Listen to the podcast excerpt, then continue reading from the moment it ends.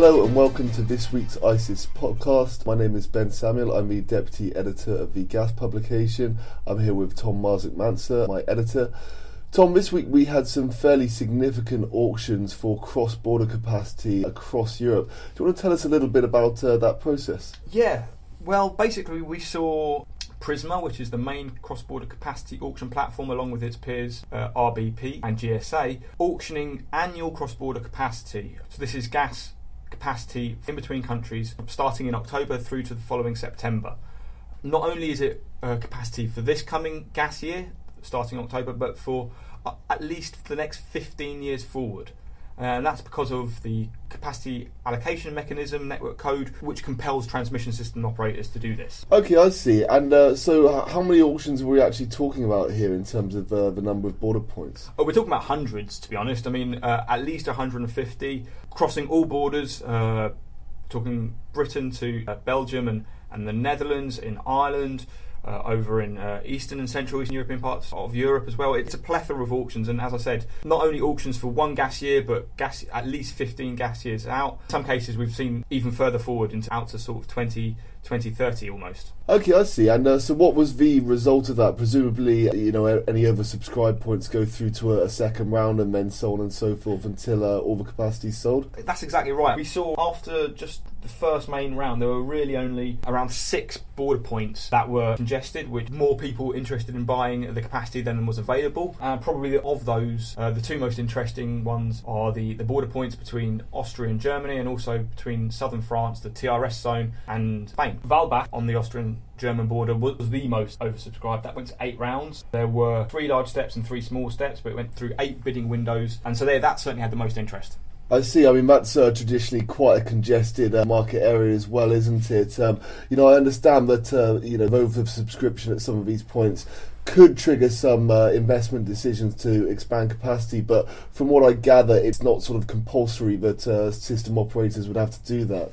That's right. I mean, the whole point of, of this process is selling capacity that already exists, but also this process known as selling incremental capacity. It's meant to, if the TSOs sell theoretical capacity between their borders for, let's say, not, not next year clearly, but for five, ten years down the line, they get an idea of actually whether people really want extra capacity and it gives them time to build the extra infrastructure or whether it be pipelines or new compressors to accommodate that uh, extra demand somewhere out there in the future. Okay, I see. And uh, looking forward, um, I understand that there's there's some more upcoming auctions. Is is that right? Next month? Yeah. So there's a second round. We go through this whole process all over again. Fourth of April is the date.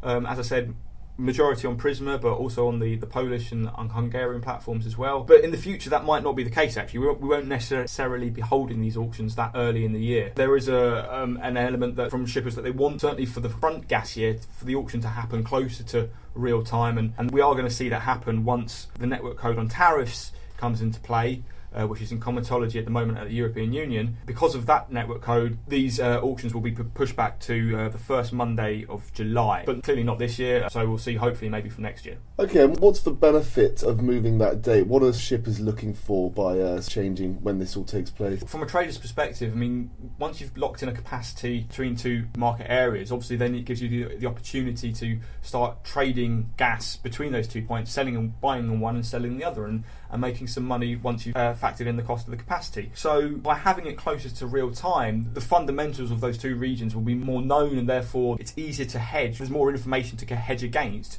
if you're buying capacity for for October, but you're doing the, the, auctions happening in July rather than March, you've just got better knowledge, basically, more clarity. Okay, I see. And uh, j- just one last uh, sort of thing to, to ask about. You know, obviously, quite a lot of this capacity has been sold now, going up for 15 years or so. Have we have we seen any kind of immediate impact on the market, or you know, any kind of spread trading between countries, things like that? Well, not overtly. I mean, I think it's fair to assume that some people will be starting to optimise their portfolios around these positions. The Walbach uh, auction, of which I mentioned earlier, is actually for gas year 2017, commencing October 2017. So probably closer to real time that we might see some movement on contracts around that gas year period with people optimising that position. But right now, I think the vast amount of uh, information that has come out of these auctions probably takes a little time for it to filter through. Okay, I see. Fantastic. Well, thanks very much for uh, all of that information there, Tom. Um, if you'd like to find out more about uh, these cross capacity auctions uh, or indeed any other uh, energy news, please uh, go to icis.com. Thanks very much. Bye bye.